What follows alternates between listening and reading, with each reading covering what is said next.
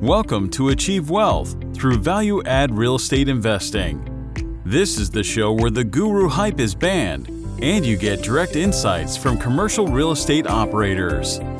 If you're a passive investor, this show can help you better understand investment opportunities. And if you're an active investor, the lessons from each episode can help you to become more effective in your own deals. Now, here's your host, investor and author, James Kandasamy.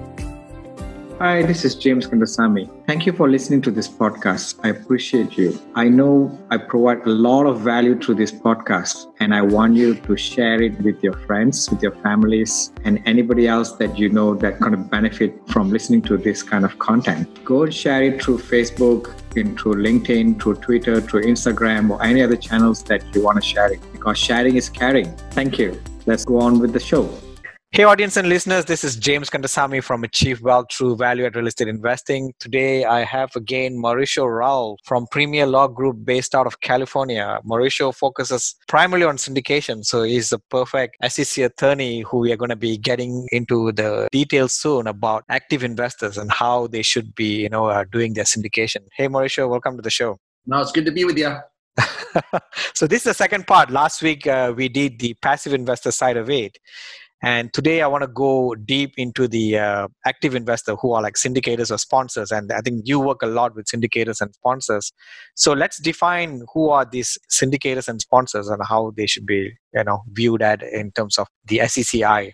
Yeah, so this, I mean, sponsors are basically the quarterbacks, right? They're putting these deals together. They're the ones that are aggregating capital you know they're pooling all these resources and, and, most people do think about capital in terms of cash but it really can be anything. You can you can pull credit and relationships and time uh, all these different resources but generally you're, you're pooling equity or cash in order to go do a bigger deal that you know that you couldn't otherwise do on your own and uh, and for putting this deal together as being the quarterback of that uh, of that deal, you you get compensated for that, obviously. Got it. So I know we, I mean, uh, most of our audience are used to you know we buying you know apartments or multifamily or any other commercial real estate. What's the weirdest syndication have you seen? I mean, did anybody buy a plane or did anybody buy a, big ship? Uh, I actually did a, uh, somebody did, did uh, we didn't do it, but he, he was in the business of, uh, of buying uh, private planes and retrofitting them and, and, doing something crazy. I think the craziest, not the craziest, uh, maybe now it's not as bad. You know, I did a cryptocurrency fund uh, huh. once. Uh, this was a couple years ago now, where where somebody wanted to come together and just literally invest in different types of and kind of do a basket of cryptocurrencies.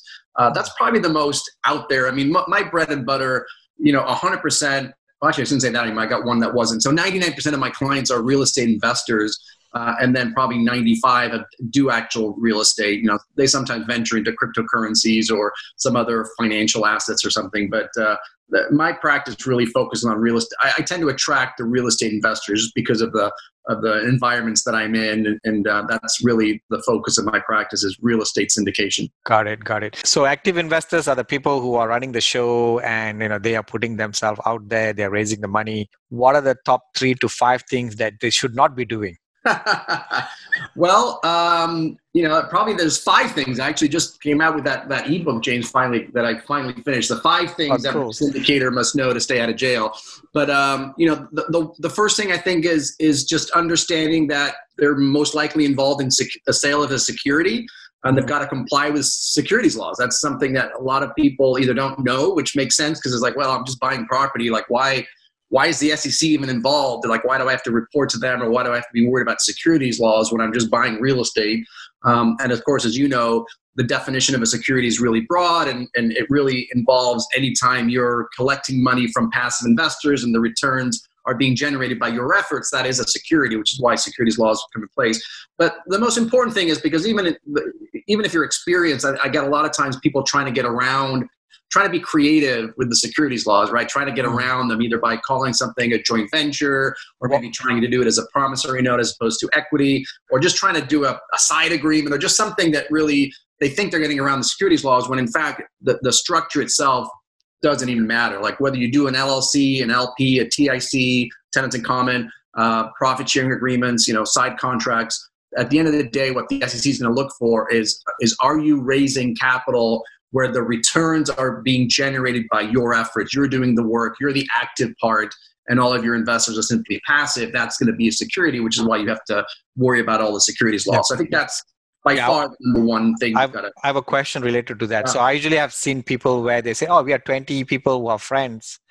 Uh, we want to do a JV. We do not want to do a syndication." So how do you separate a JV versus syndication in terms of? Yeah, great, great question. There's no, I don't think there's any way possible you could do 20 people uh, with a joint venture. The key to a joint venture is that every person involved has to be active because that way the returns aren't generated by this person's efforts or that person's efforts. It's collectively generated by everyone.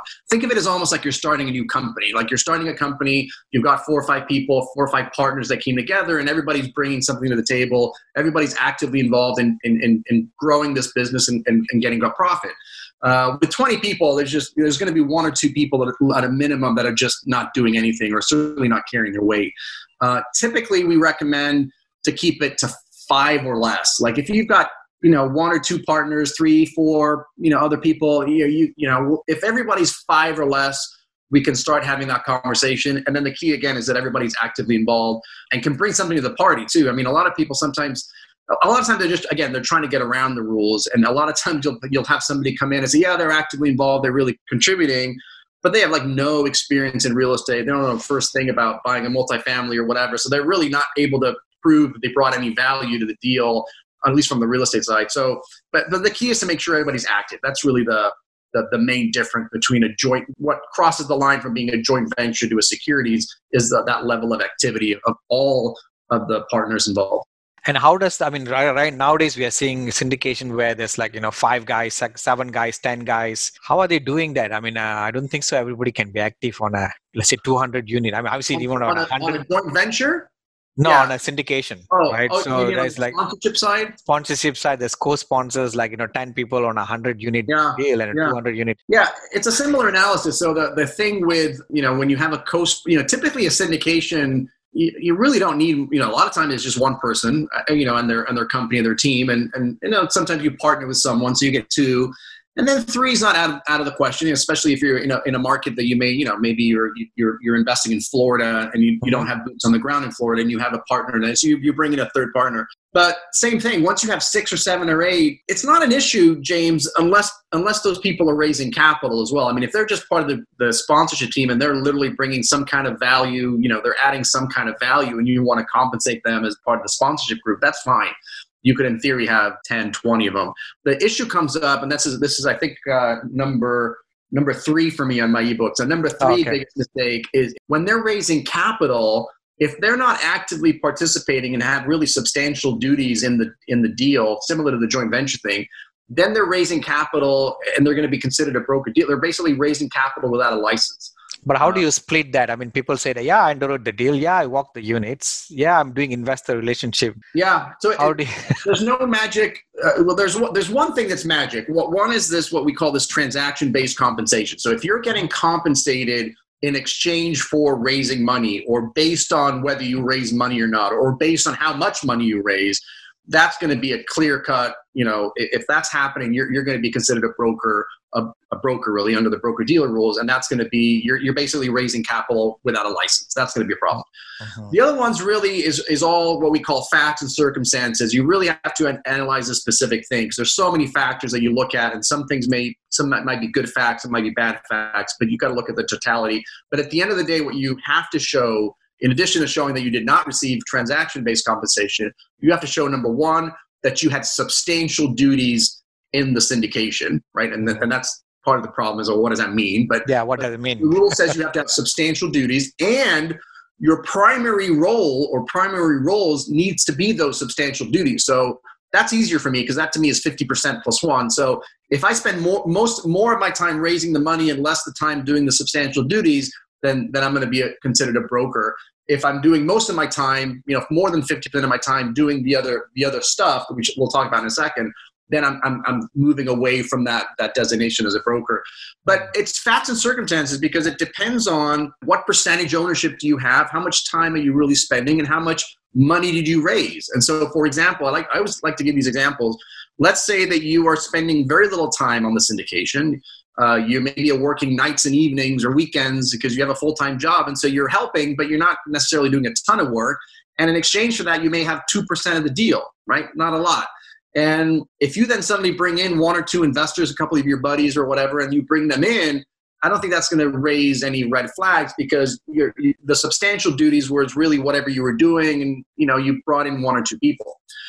But on the other hand, if instead of owning two percent, you still weren't doing that much work, but now you owned 15% and you were bringing in a million dollars and you weren't doing that much work in terms of substantial duties and that starts to look a lot more like hey you, you really were you really are getting compensated for the raising the money part, not doing whatever you were doing. Maybe you were the example I usually give is underwriting. There's a lot of people who do are really good at underwriting, and they there's so many properties that you have to underwrite they'll just spend weekends and evenings underwriting deals, and that's great. But that's not a lot of work. You're not doing the diligence. You're not doing the asset management. You're not flying anywhere. You're not talking to the attorneys stuff. So, but that's that's the big issue that we have is what is what is really is substantial duties, and I, I think again the more the more you can show that you're doing. I mean, substantial is, is everything that you do as a syndicator, right? I mean, you're looking for deals, you're doing the whole acquisition piece, right? So you're looking for deals, you're underwriting deals. Then when you get into contract, you're doing you're doing the due diligence, you're flying down to the property. Then obviously you're dealing with your investors. You're definitely raising capital is obviously part of that,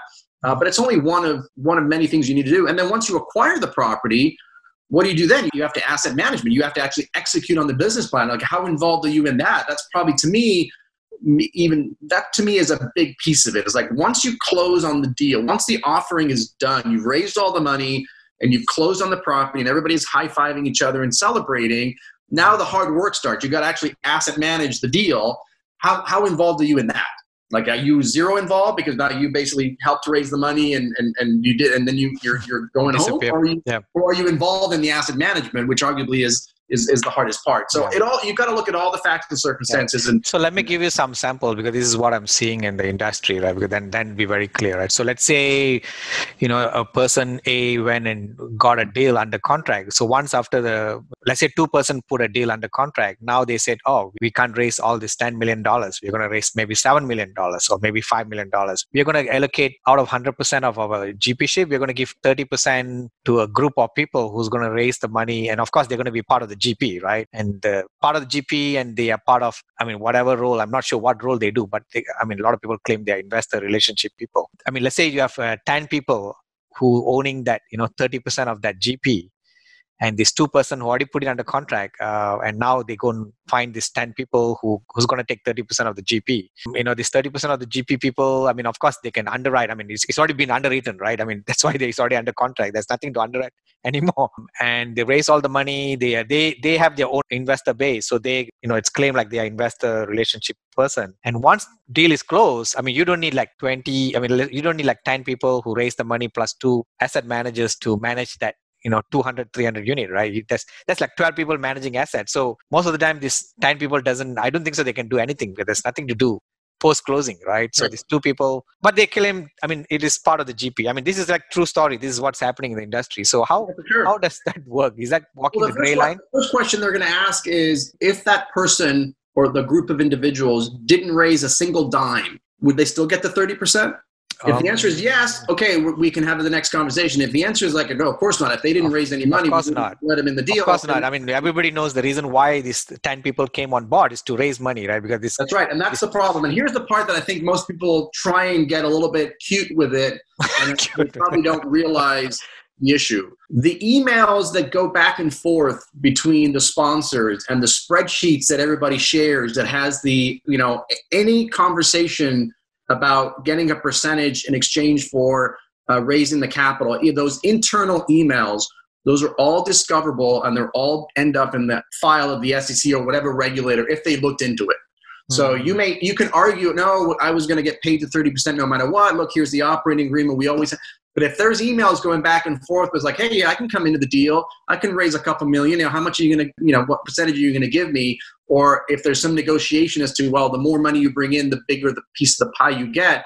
Those are not privileged conversations that are going back and forth. You should assume all of those emails and all those spreadsheets and all of those things are going to end up in the uh, in the hands of an SEC investigator and it's going to be really difficult for you to show that you weren't brought in to raise money if, if in fact that's what you did and i think that's the biggest issue if you're trying to get around the rules where you're, you're really being brought in to raise money and then you're trying to cover it up a little bit, so to speak, or you're trying to structure it in such a way to get around that, that's where you're going to have the issues. If you're legitimately bringing in because you have experience, you've been, you, you know, maybe look, maybe you're a first time syndicator and, and, you're a little bit concerned. And so I'm going to reach out to James, like, James, please, can you be a co sponsor with me? Because, you know, you've mm-hmm. been doing this for so many years and you're really experienced and I could really use a mentor. And, and in exchange for that, you know, I'll give you half of the deal or 30% of the deal and then you go out and raise the money or raise a lot of the money for you that's that's going to be okay. The other thing you've got to remember and again that's why it's facts and circumstances i'll give you another example. Is this person raising money for you is a co-sponsor in your deal and then a co-sponsor in another deal and then throughout the year they're a co-sponsor in seven different deals? Or is this person part of your team and you're doing a, the you know seven deals together right? You're part of the actual team. If you're part of the actual team that's going to be a totally set of different set of circumstances. If you're if you're really the capital raiser, you might be able to get away with that because this is this is our organization. I'm part of the team, and that's you know I'm the relationship person. I'm really good at that, and so that's my role. But when you have, which is what I know we have now, where you have people coming in and they raise a bunch of money for you, James, and they come to Mauricio and raise a bunch of money for Mauricio, and they have a bunch of money for this person, that person. That's not a good fact for you because it's going to be harder and harder because it's going to be your burden and when yeah. I see you're really both the syndicator and the, the money raiser or this this. Oh, I mean, we see that all the time. I mean, people oh, yeah. has, become like money raiser for like ten different. I mean, yeah. ten different and deals. SEC, and look, James, as you know, the SEC is starting to crack down on this. Uh, I always mm-hmm. figured that this would become an issue, you know, in the next recession, or, or at least when people started losing money. But it actually started before that. Mm-hmm. And so I know the SEC, at least two investigations that are going on um, not saying whether there's anything right or wrong that happened, but they are definitely focusing on this phenomenon because it is a relatively new thing. Five years ago, I didn't see this. Five years ago, you would see one, two, maybe three sponsors. Now you're seeing, like you said, six, nine, 10, 15 sponsors. And it just it just raises a red flag for a regulator when they say, well, why do you need 15 sponsors to put this deal? First of all, you're splitting money 15 ways why do you need 15? What, what did this person really do? Because that's the question you have to answer. What did this person do to earn that 5% GP cut? Your answer cannot be they helped me raise money, or at least can't be they mm-hmm. primarily helped me money. What else yeah. did they do? Um, or how they said I'm an investor relation for this investor group, but yeah. it's like ten people doing all investor relationship. Right, you only need one person, and when you have inve- here's another set of facts that doesn't work well for you is if you have three investor relations people, and each investor relation only talks to their investors.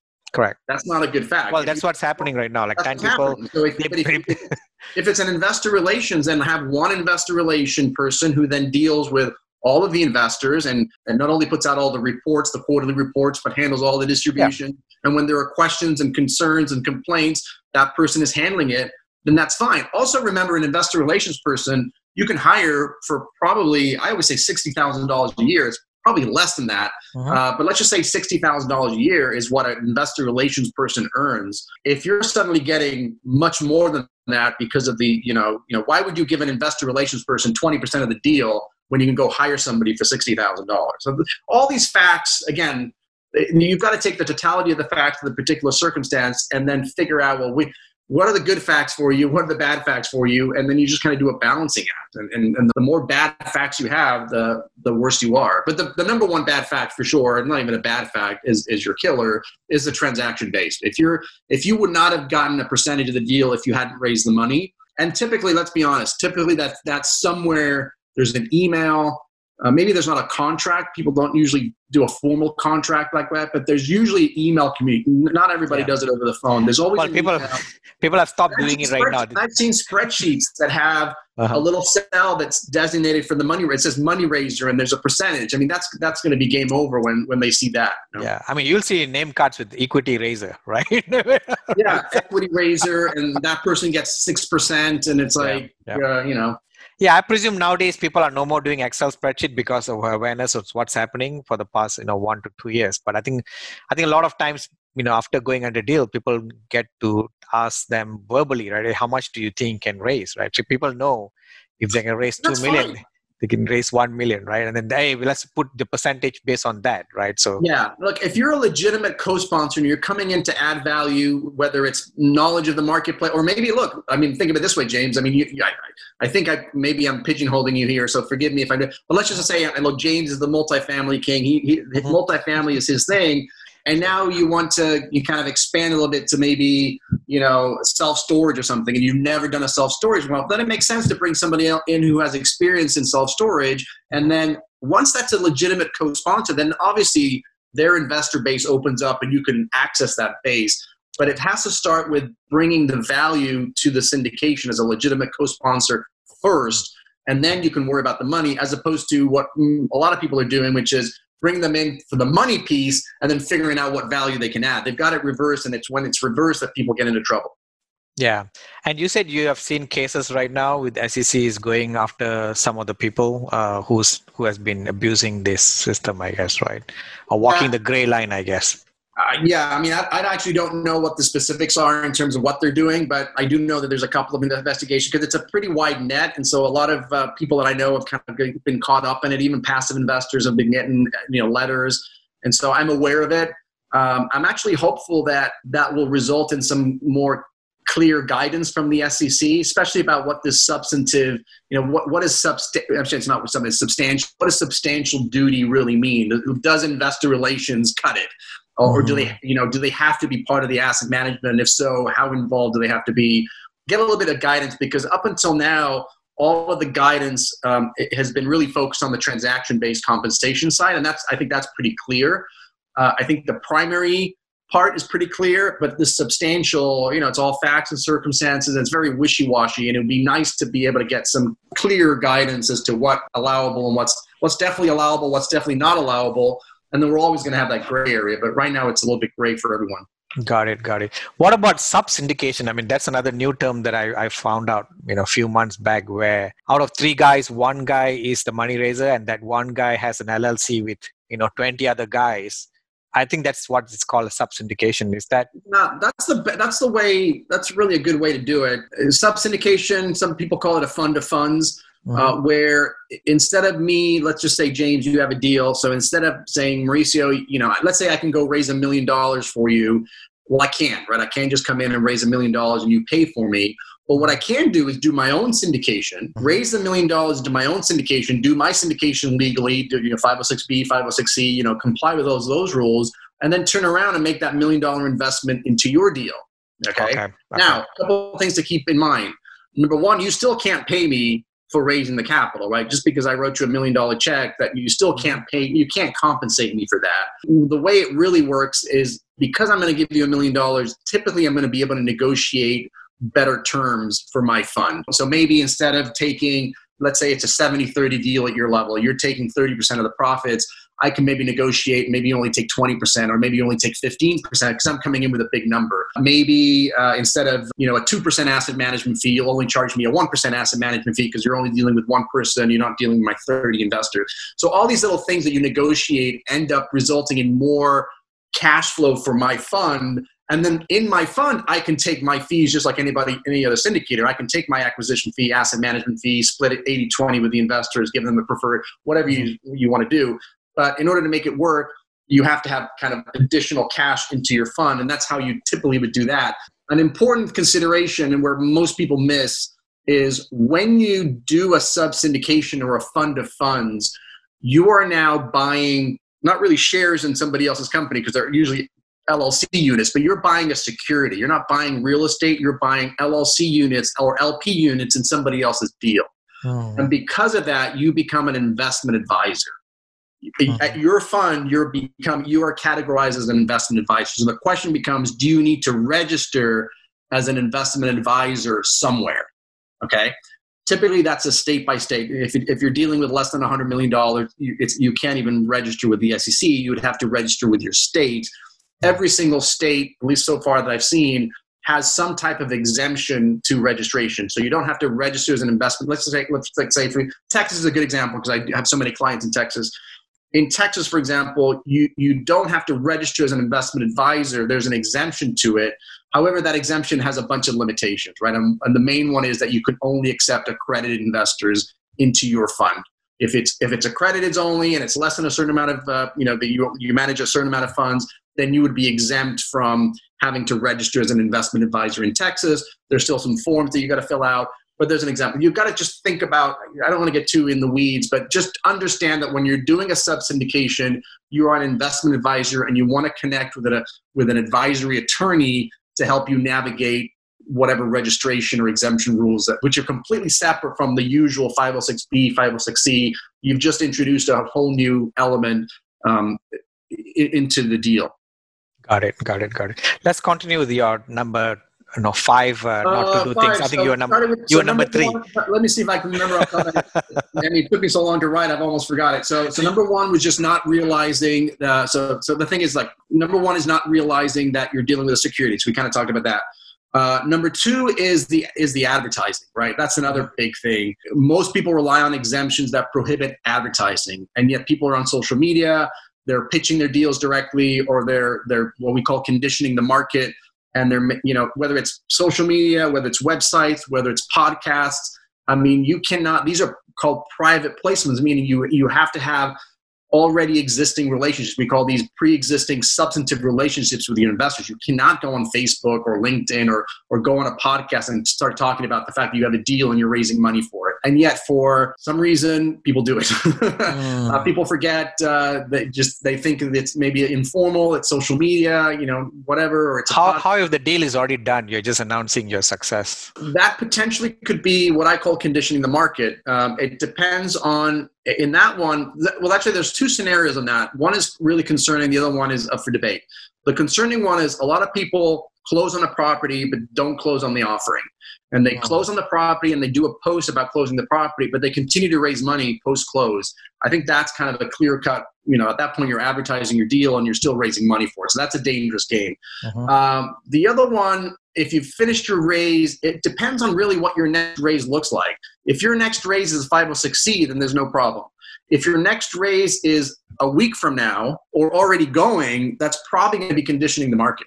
You know, if you do a raise, a lot of people raise money and then they don't raise money ever again, or they or they may not raise money for another year or two. So the, the longer the distance between that post and your next offering, the less likely it's going to be condition, considered conditioning the market.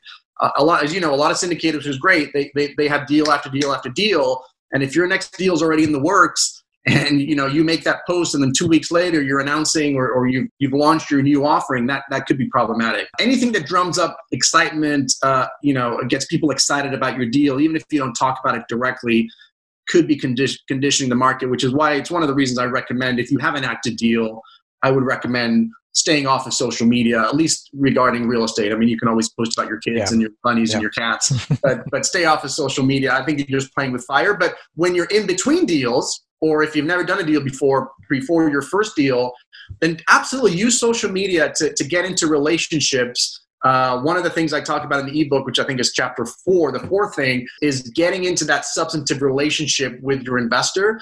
And that's done in between deals you know get into relationships on facebook take them off of facebook start a conversation you know either in person or on the phone send them these questionnaires start getting to know them start fostering that relationship so that you can establish a substantive relationship so then you can offer them a future deal but once you have an active deal first of all anybody you meet at that point is not going to be eligible anyway and you, you run the risk of, of the SEC considering you uh, uh, conditioning the market. So let's let me give you an example. So let's say I'm doing a two deals at the same time. One is 506B and one is 506C. I mean, and I'm sure you're going to ask me, why am I doing that, right? Why not do all both 506C, right? So let's say, hey, I want to give some opportunity to my sophisticated investors on one deal, which is a, probably a smaller deal right? And the other one, I want to expand my network on for using 506C, right? Is it possible to do that? Uh, is there any gray line in doing that? What to watch out, what not to watch out? You got to be careful. I mean, it is it technically it's possible to do what we call concurrent raises. So we, it is possible to do a 506B and a 506C. Mm-hmm at the same time. It's just difficult because sometimes the uh, the IRS, the uh, the SEC will what's called integrate. This is not tax time. Yeah, they'll integrate it. So if they're, it depends on how similar they are. I mean, if you have two almost identical deals. Uh, mm-hmm. the SEC may integrate those and consider them one, which is going to be Got a problem. It. But if you're 506C, you're only making posts specifically to that 506C deal, And certainly, if they call you for the 506c deal, you can't then just put them into your 506b, right? That would be you, that would be acquiring them through advertising. You don't have a, a substantive relationship with that person. You, they would not be eligible for your 506b anyway.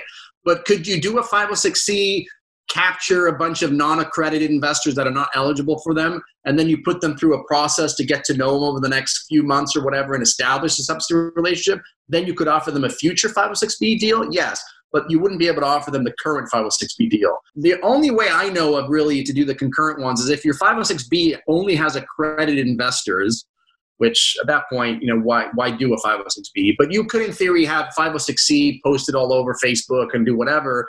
And then with the 506B, you're just making personal phone calls, right? You're, you're picking up the phone and you're calling your contacts that you already have a pre-existing relationship with um, and having it, and having them come in. But if, if suddenly somebody shows, you know, because here's what happens, James when deals go south, investors are not on your side. They're gonna lie. They're gonna they're gonna say, "How did you meet James?" James says he knew you, and like I've never met James in my life. Mm. I saw a post on social media. They're not gonna be on your on your side. Yeah. So um, you, you're just running the risk of somebody just saying, "Hey, I I don't know James from from anywhere, and, and you know I found him through through this 506c deal or some kind of advertising, which is what you want to be careful with."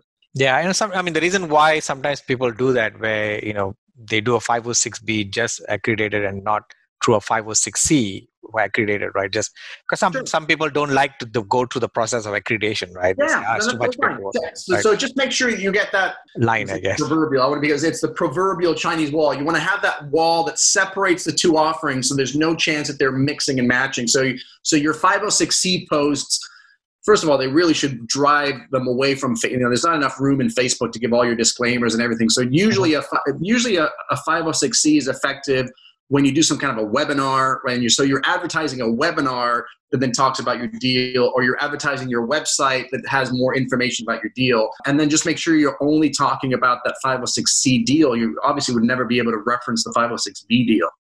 What about is that possible to do a 506B and then you say it's 506b but i'm only opening up to accredited investor. And let's say halfway through you know for some reason you said okay i need i want to expand more to a 506c i want to do more advertising on this deal because i need a lot more people from my network. Are you able to convert from 506b i mean of course you haven't filed with the sec yet right? So if you file ready then you can't change i guess. You know when you're doing 506b you said it is just accredited only friends and families. And halfway through you said i want to change it to a 506c are you able to do that? Well if, in a 506c you cannot accept non-accredited so if you already have non-accrediteds in your deal then you wouldn't be able to do that. Yeah. You'd have to basically kick them out. No it's 506b but only accredited. I mean you're just manually telling right. them that it's only for accredited so probably end up doing there's probably a way to do it because the one thing you haven't done with the 506b investors that have already come in is you haven't taken reasonable steps to verify that they're accredited Mm-hmm. So typically, what we would do is do some kind of an unwinding process where you kind of say, well, like I'm kind of stopping the 506. That's probably the best way to do it.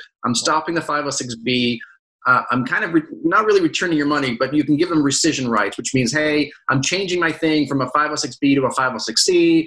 I don't think it's a big deal, but I'm, I'm letting you know this. And if you want to get out, I'm happy to return your money. If not, here are the new docs for the 506C deal. I also have to I have to um, I have to take reasonable steps to verify. So please provide us with whatever verification documents we need to, to now verify that you're that you're accredited, and then then you can move on to your 506C. Uh, okay. Uh, the other way around is not possible. Once you do a 506, well, I guess technically it's possible, but 506C, the minute you advertise or solicit, then by definition you've blown your 506B exemption. So you wouldn't be able to go from a C to a B but it is possible with some adjustments, I think, to go from a B to a C, especially if you kind of unwind the B yeah. and then do the rescission and then start kind of fresh. Yeah, yeah, correct. So I think we have we uh, you still still owe us the number four, number five, or maybe number five. I think you already gone to the uh, number four. Uh, so number one was just uh, no, not knowing uh, that you're selling securities. Number two was the advertising. Number three was the paying the money raisers. Uh, number four was just understanding what the pre-existing substantive relationship is. So I kind of go through what that entails. Uh, I finally also got to finish my questionnaire. So one of the things you want to do is before you even start communicating with complete strangers is, is give them a questionnaire that kind of gets all the important information that you need from them their financial background, their experience level, what their goals are. And so I've got that in, in there as well that you can look at. And then the last one I kind of threw out, I might do a separate, right now I talk a little bit about promissory notes in the first one. I might blow that up into a, its own chapter and maybe do a second edition. Mm-hmm. But uh, the fifth one just is just what drives me crazy. That's why I put it in there is don't use templates. Each deal is unique. Uh-huh. Uh, I've had I've had I talked to people on the phone who have used my temp because I give away templates a lot of times on the on the uh, you know at events that I do or or, or maybe a, on my website at some point they'll take my template and then just turn it into their own and they'll go raise a bunch of money with my template. and my point is that the PPM it's you can get a template off the, off the web of the internet right I mean you can get a PPM anywhere. But the PPM is kind of worthless. What, what's important about the PPM is understanding what information to pull out of the deal and put it into the PPM, right? Because you've got you've got to give all the material disclosures, and your the main job of your attorney, of your securities attorney, is to understand your deal, specific deal, understand the risks involved in your deal, the risks involved with your structure, the risks involved with the team, because you know maybe there somebody on your team is filed for bankruptcy or something, so all that stuff, and making sure that all that information is then included in the PPM. Uh, and also making sure that you're not violating the rules by being a broker dealer or not registering as an investment advisor or all these other you know landmines that you can fall under. So that was kind of my last little thing about just just don't use those templates because i have seen people like they just take a template and they change the name somehow and they think they're complying with with securities laws. And and remember the job your goal is not to get a ppm out. Your mm-hmm. goal is to raise the money in full compliance with federal and state securities laws uh, and that's what your securities attorney is there to help you with. Got it, got it. So before I let you go, I think you mentioned something. So if someone had a bankruptcy, they have to declare it in PPM. I mean, it's, it's nothing for me, but but I just just a question, just a question. Yeah, look, in the PPM, yeah, the PPM we have to include all of the material facts. You know, and a material fact is something that an investor may consider relevant in making a decision whether to invest in your deal or not. And so, if you have been involved in, certainly if you've been involved in some securities violation, you're probably going to be barred actually from doing it. But if you have a, fi- a financial issue, like if you file for bankruptcy in the last couple of years, then there's a, definitely an argument to be made that the investor, if they knew that you had filed for bankruptcy, which which affects your financing, it kind of reflects your ability to, to deal with your finances that is going to be argued as something that was relevant. And the, and the hmm. concern you're going to have is if you don't disclose that and your deal goes south, I guarantee you the, the plaintiff's lawyers, the lawyers of the people who lost money, are going to argue that, hey, had you disclosed to me that you would file for bankruptcy, I would never have invested in your deal to begin with. And, and, where it gets tricky a little bit, and I don't, I don't have an answer here, is just how far yeah. back, right? I mean, yeah, how far back, yeah. You had a bankruptcy, you know, when you were 18 years old, and now you're 60 40 years ago. Is that material? You know you can maybe argue yes or no, no. like 2008 right? So many people got into you know real estate crash and they went into bankruptcy sure, that, I think that's also material. I mean if you if you were caught in the 2008 crash and you lost a bunch of your investors money that's probably something you should be disclosing. Now look you can give an explanation and say look we lost all this money but that because hey this this huge great financial crisis happened a lot of people but again the concern is that if you don't disclose it, you're providing ammunition to the plaintiff's lawyers to argue that had you disclosed that, there's no hmm. way my client would have invested in your deal. And therefore, your failure to disclose that is what really, if you had disclosed that, I wouldn't, my client would not have lost any money because I wouldn't have invested with you in the first place. Got it. Got it. That's very interesting because I know that happens, right? People did oh, yeah, get yeah. crashed. That's and... the tricky one. To me, the tricky part is after you know ten years, right? So usually after ten years, I think after seven or ten years, it comes off your credit report, mm-hmm. and so that that's you start arguing there. Like if it was eleven years ago, is that material? But honestly, the, the joke with lawyers is if you if you have to ask, then it's probably material. is that what it is? Okay. And so, okay. um, but but, but yeah. All right. All right, Mauricio, why not you tell our audience how to get hold of you? Um, you know what? If you want to, if you want a copy of that report, you can. If you just want to email jail at premierlawgroup.net because that's what it's all. Five things every, bad name. every syndicator must know to stay out of jail. Jail at premierlawgroup.net. That will get you not only the report, but also uh, you can always just drop me a, a, message with that as well, and I'll get that message. Jail at uh, premierlawgroup.net, right? You said yep, okay. that's it. Jail at premierlawgroup.net. Okay. That's awesome. All right. Thank you, Mauricio. I'm sure you had a lot of uh, value, and I'm sure a lot of our listeners are thinking a lot, right? So, because they have, probably would have seen a lot of things that we have talked about. Thank you very much for coming. Thanks, James. Thanks for having me. It was fun. That's it for this episode. If you'd like to learn even more, check out James's free audiobook. It's the audio version of his best-selling book on passive investing. You can get the audiobook completely free, along with other valuable resources, by visiting www.achieveinvestmentgroup.com forward slash free audiobook. Also, be sure to join our Facebook group too. To find it, just do a Facebook search for Multifamily Investors Group. Thanks for listening. Join us again for another episode next week. See you then.